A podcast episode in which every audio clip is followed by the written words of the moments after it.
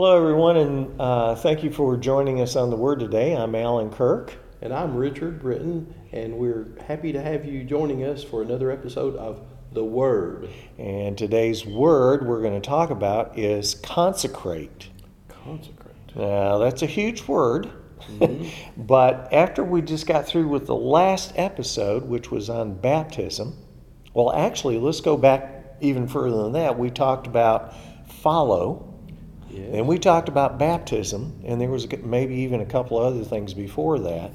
But consecration is kind of one of those weird words. It's one of those, I think, words that you don't normally use in normal language. I hardly ever use it. But I thought it would be worth a definition. And, of course, I think when people hear this, and they understand what consecration means, then they'll get what we're talking about, okay? Yeah. But consecrate is in the form of a verb. This is a definition. And it's to induct a person into a permanent office with a religious rite. That's one meaning of it. Mm-hmm. Especially to ordain to the office of bishop.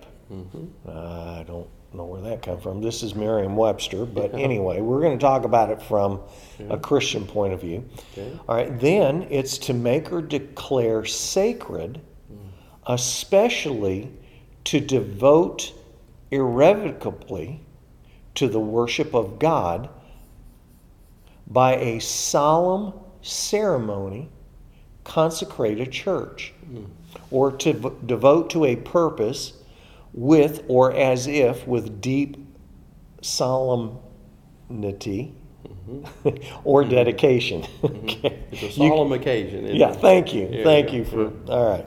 So the term consecrate in the context of Christianity refers to the act of setting something or someone apart as being holy. And we want to emphasize something or someone, because we're going to read Scripture in just a minute. Mm-hmm. Setting apart as holy, sacred, and dedicated to God's service. It involves sanctifying or making something or someone sacred for a specific religious purpose or use. So consecration is a significant concept in Christian theology, and it closely related to the idea of dedication and commitment to God. And I want to back up just a minute, because you had put this in here in the last minute, and I want to just ask a question. Okay. It says it involves sanctifying or making something or someone sacred. Mm-hmm. So if it involves sanctifying, who is the only one that can sanctify? That would be the Lord himself. The Holy Spirit can sanctify us. Okay. Once you become a believer in Christ, you're justified, and then there's a continuing... Redeemed, yes. Then justified. Then you're sanctified. Yeah. And the sanctification is where we're basically being withdrawn from the worldly activities, and we're beginning to engage in the activities that are pleasing to God, and we are being changed. We're being sanctified. All right. So, from the terms of our last episode, which was baptism, we're literally being set apart, that we're being symbolically dying with Christ and being raised from our dead bodies or our dead nature into a living sanctification process that we go through. You and I have changed substantially since the day we received Christ. We were born again. Our lives are much different than they were prior to that time when we received Christ, and now that's all part of something called sanctification. Right.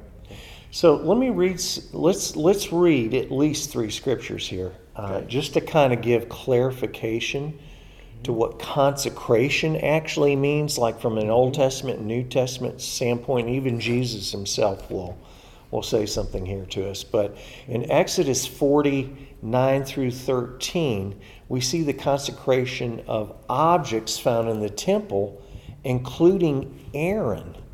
So what we're basically seeing here is that the temple objects like the lampstand and the bowls that were being used and things like that, they were being consecrated in the temple to the service of the Lord, yes, for lack of better words. Yeah. And then the very last of that, around verse 12 or 13, it talks mm-hmm. about Aaron being consecrated himself. So I'm going to have to put my glasses on for this one. But it's, then you shall take the anointing oil, which in the Old Testament, anointed oil mm-hmm. was used all the time to, you know, in religious rites, yes, to show someone being set apart or to anoint.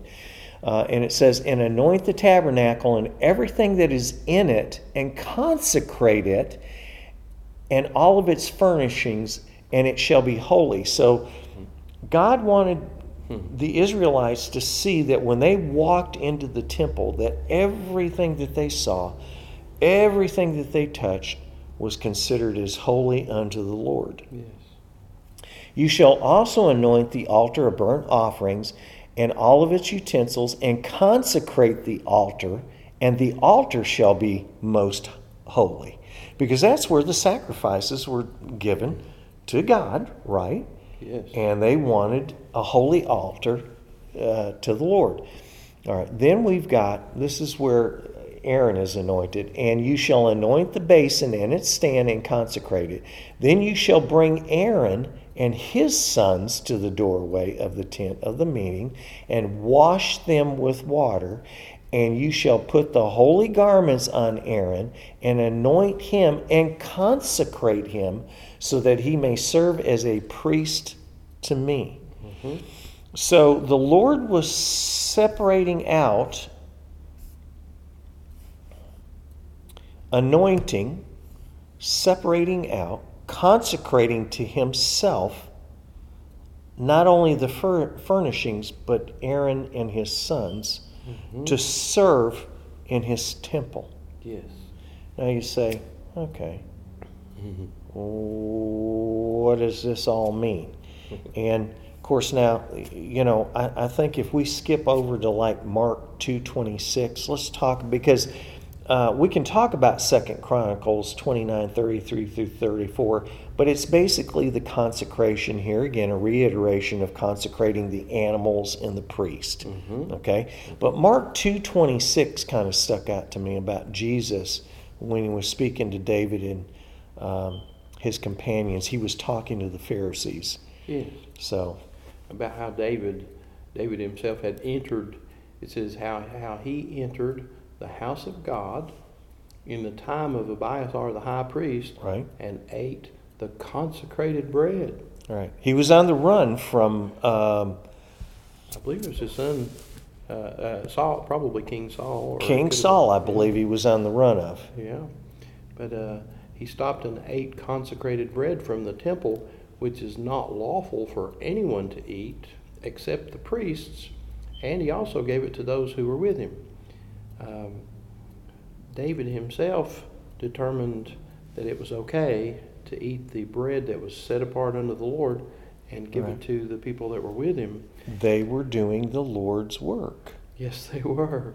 And the Lord is pleased with this. David didn't get struck, you know, because he did this. Right. And it's a picture there of what's happening. Christ sets apart people for service unto himself. And then he nourishes them. There's a lot of symbolism in that part right there about the consecrated bread. Right. And Jesus is the bread of life. Bread of life, right, right. So, you know, we can kind of equate this. Again, here I go back to baptism. Mm-hmm. And that's, I'm not trying to lose sight of our word today of consecrate. Mm-hmm. But it's a process. Yes. It's part of the process of what God follows not only in the Old Testament, but it leads into the New Testament, I think, as well, too. Because after we're baptized with the Holy Spirit and the Lord comes to dwell within us, mm-hmm. you know, and we're to follow Christ, well, you know, we become now the temple of the Lord. We become His, you know, called people. Yeah. And thank you for looking this up, but 1 mm-hmm. Corinthians 6:15 and then 19 through 20, yeah. where Paul's saying, do you not know that your bodies are members of Christ? Mm-hmm. And verse 19, or do you not know that your body is a temple of the Holy Spirit who is in you, whom you have from God, and that you are not your own? We're no longer our own. In verse 20, for you have been bought with a price. Therefore, glorify God in your body. So here's a perfect picture of, in my mind, and maybe I'm wrong. I mean, you know you can correct me. We're just but you know, I'm thinking we're God's holy temple. Our bodies are His. He dwells within us now. It's not like the tent of the meeting, or that we have to consecrate all the chairs in the church, or the microphones, or the lights, or you know, the stage, or the pulpit. We don't have to consecrate the things in the church. We are already consecrated to the Lord. Yes, you and I are temples of the Holy Spirit of God. Right. And it's not this building we're sitting in, although He can fill this building, but typically He fills us with right. Himself now. That oil that was poured on those instruments and right. poured on the priests to consecrate them, that's symbolic of the Holy Spirit. The oil represents the Holy Spirit being distributed over the object. That makes sense. Inside yeah. us. And yeah. so when we've received Christ, literally we become like vessels or containers of God. Yes. God, the Holy Spirit, lives in and through us. Yeah. I like the way Paul starts these two passages. Do you not know? Yeah. It's apparent that we may not know that, you know. When we become, right, you know? Right. I mean, if we're baptized and no one says, you know, hey, your body is now a temple to the Lord. You mm-hmm. have the indwelling Spirit in you, yeah. and you need to walk accordingly and be mindful. Not perfectly, but we need to walk accordingly to the Spirit, right? Paul tells us to walk in the Spirit. Yes. He didn't say walk perfectly. He said walk of the Spirit. It's like a little child learning to walk. Yes. And we learn to walk by the Spirit. We can be willfully complicit with the Spirit, right. or we can rebel. Right. And I'm telling you, some people do not like to hear when we notice that, hey, maybe you're not walking by the Spirit yeah. right now. Oh, you're being judgmental. Well, I'll be the first one to admit to you, I mean, we were between episodes, I know where my faults are, my fault lines, and if somebody points it out and says, hey, you know what, Alan, you're being a little too aggressive, or hey, Alan, it's not hurting me, it's helping me to recognize, well, maybe I am being a little too overbearing or too over.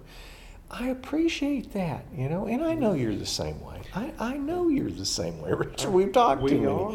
Our flesh is yeah. diametrically opposed to the Spirit. Yeah, absolutely. And you have to choose, I'm going to walk in the flesh or I'm going to walk in the Spirit. And you choose. You learn to exercise your choice there time yeah. after time. And it's like exercise. The more you choose to walk in the Spirit, the more proficient you become at walking in the Spirit.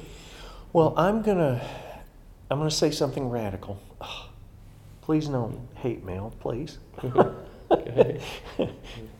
And then I found something online. You know, the internet, everything online is true, it's right? It's all true out there, yeah. But I did find this pastor evangelist, and we're going to talk about him for a second because I want to read his entire article because it was so good about this word that we're talking about right now. And I want to make a point of this, that, you know, and here's the rub right now that we're going to get hate mail. Okay. But, you know, it doesn't, this consecration, you know, we talked about it in the Old Testament applying to, you know, the Levitical law and you know, just the priest to be consecrated. But this doesn't just, consecration just doesn't apply to pastors and ministers and the clergy. It applies to all of us. And if we haven't gotten that message out, like in the just in the past little bit and few minutes that we've talked, it applies to everybody as consecrated through the Lord. You know, we're to follow Christ as an anointing from the Holy Spirit and be led by Him who saved us. You know, we have become sanctified and then consecrated to the Lord for His good pleasure and good works. We no longer belong to ourselves, and I can't reiterate that enough. So let me read what Todd Coconato, and I hope I didn't mispronounce that. He's a pastor evangelist, national speaker, radio host, Christian commentator from Gallatin, Tennessee. So he's a homeboy from Middle Tennessee. Okay. So, everything that I'm going to read, it's from his article and from his website. So I don't want to plagiarize him. I want to read it exactly the way it says. So he wrote this article that says, what does it mean to consecrate ourselves? And in this context, he is talking to pastors, but I believe that it can also apply to us as well. And I'm putting my glasses on to make sure that I'm reading this properly. All right. So he says in his article, remember this, if the Lord raises you up, no matter how it happened, you are never beholden to a group of people who want to pull you in a different direction that goes against God or His Word. Amen. Amen to that. Yes, indeed. Yeah. No matter who they are, or how much influence they have, or how much money they give, no matter what, our job, and here again, I'm not going to take it out, he was talking to pastors, but this applies to us as well. Each believer, yes. No matter what, our job is to stay on the narrow path and do what is right before God, always. Please hear this. It's the anointing of the Holy Spirit that took you to where you are today. And it is the anointing of the Holy Spirit that will continue to open doors. Not people, not talent, not your personality, not who you know. It's the anointing. Wow. That's why no matter what, we must guard the anointing. We guard the anointing by walking in consecration and obedience. Stay in God's presence. God will take you through mountaintop and valley seasons. Then a shift will take place, and all of a sudden, it's a new season. I've experienced that. Have you? Yes, I have. There you go. Our job is to trust Him and stay focused, to hold to the faith, and know that He is guiding our path and ordering our steps. When compromise takes place, which it inevitably does, it may be a momentary or seasonal bump up, but the fall will be significant. The devil is crafty. Do not open that door. We must stay true to God and the calling always, and in doing that, we will see the favor of God in our lives in ministry. It's about finishing well. And I'm going to put links to this article up there. You know, that's so freeing to know we are accountable to the Lord Himself and the Holy Spirit. I think about that. Who saved us anyway? Who's going to be giving us eternal life anyway? Well, it's no one on earth here. It's going to be the Lord Jesus Himself. My point. And you know, it just doesn't apply to pastors. And we have such in our culture a mindset that will let the clergy do that. And I know Del Tackett, Dr. Del Tackett, speaks on this quite a bit in the Engagement Project. in one of his tours. And we do. We have everything so upside down that, oh, well, you know, we'll get our get out of hell ticket card and we'll be baptized. And, you know, we've been consecrated and, you know, we can use all the words, but then we forget to follow. And that follow process is not just for priests or pastors or the clergy, it's for all of us. It's the reason why our world is the way it is now, is that we're not following who called us. No, following Christ will take you places outside the box.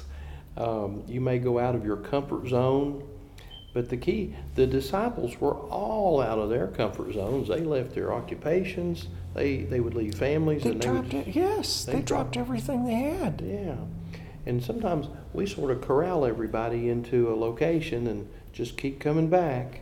Yeah. Well, God was one who sends. Keep going out. Yeah. Go out and talking and living with people. Yeah. There's a. I've been aware of a conflict sometimes. Sometimes I'm sensing the Holy Spirit leading me in this direction, and then an organization may try to lead me in another direction. Yeah. And I have to choose, and I've chosen both ways sometimes. Sometimes I've chosen the wrong way, and sometimes I've chosen to follow Christ. But let me just tell you, it's infinitely better to follow Christ. Mm-hmm. And he's perfectly able to let you know if you feel a sense of drudgery or dread, that's probably not the Holy Spirit leading you. Yeah. You know, so learn to recognize how he leads you and let him lead you and trust him with the consequences of your obedience. Go ahead and go where he leads you and leave all the consequences up to him. Yeah. And this isn't just directed to ministers or clergy. This is directed to every believer in Jesus Christ. I cannot emphasize that enough. And please do not use the excuse that, oh, well, it's up to my pastor or it's up to the minister to do that. That's an excuse for you not to fulfill what God has in mind for you.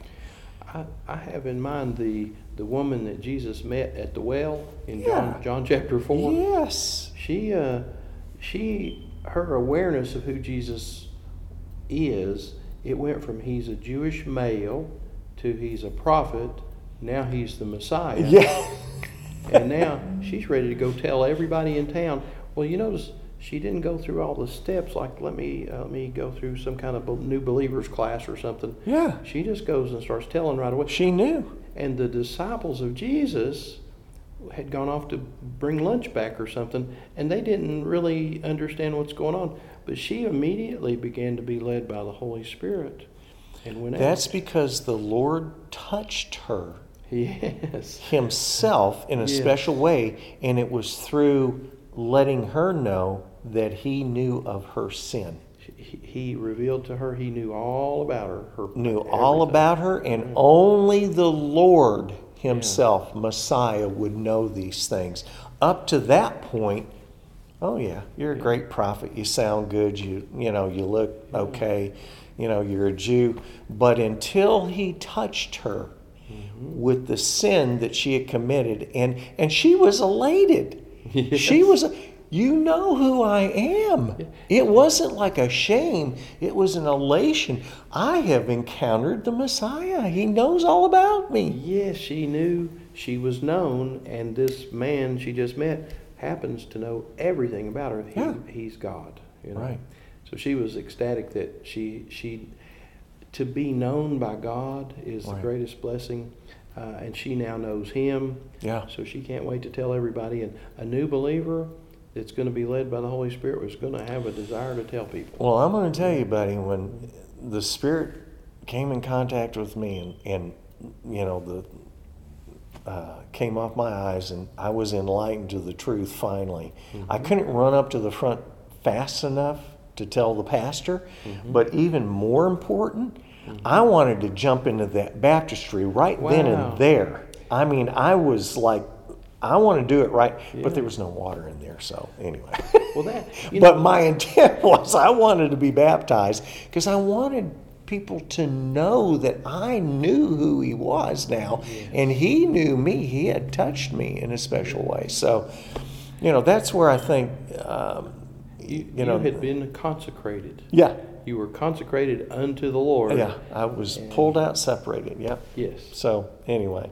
Well, that's the word consecration. I hope that that message got across to everyone loud and clear, because it's not just for pastors and ministers, although, you know, in today's time they probably get beat up the worst you know, when it comes to the world and the burden that they take on, but you know, if we could lighten that burden in our churches by having congregations actually consecrated in the Lord and filled with the Spirit of the Lord, look at the burden it would take off of the pastors and the clergy and the ministry staff. And then we could get down to the business of learning how to minister in the communities surrounding us. Yes. Our job is to make disciples of Jesus Christ. Yes. And there's each new disciple is set apart unto him. Right. And what if everybody in the congregation understood that I am to follow Jesus? I'm set apart to follow Jesus. I'm his instrument. I'm his vessel. I belong to him. I'm not my own. And I'm going to be about the Father's business. Well, you'll find Christ can and will work through you, through me, through everyone that receives him, whosoever will. And the body of Christ will be extended and expanded. People will be added to the body. Yeah, that's what happened during the first church in Acts 2:42. So, yeah, absolutely. And I love this consecration. He says, guard the anointing. Yes. Guard that. That's a precious thing. Yeah. That anointing of God empowers us for the service unto the Lord, and without it we can do nothing. Yeah.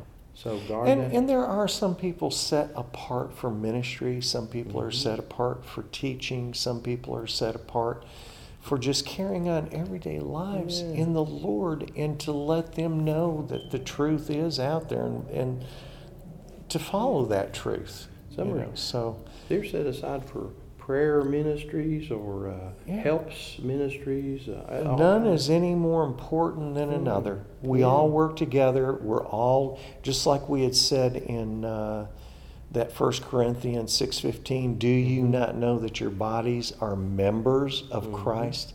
And each member of the body functions differently. So, you know, here again, there's no excuse for a Christian to not guard against their anointing, and to do what the Lord has called us to do. So anyway, all right.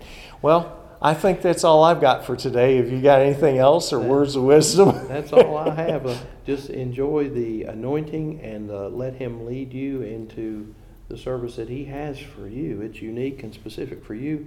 And I want to thank you for joining us for another episode of The Word, and may God richly bless you.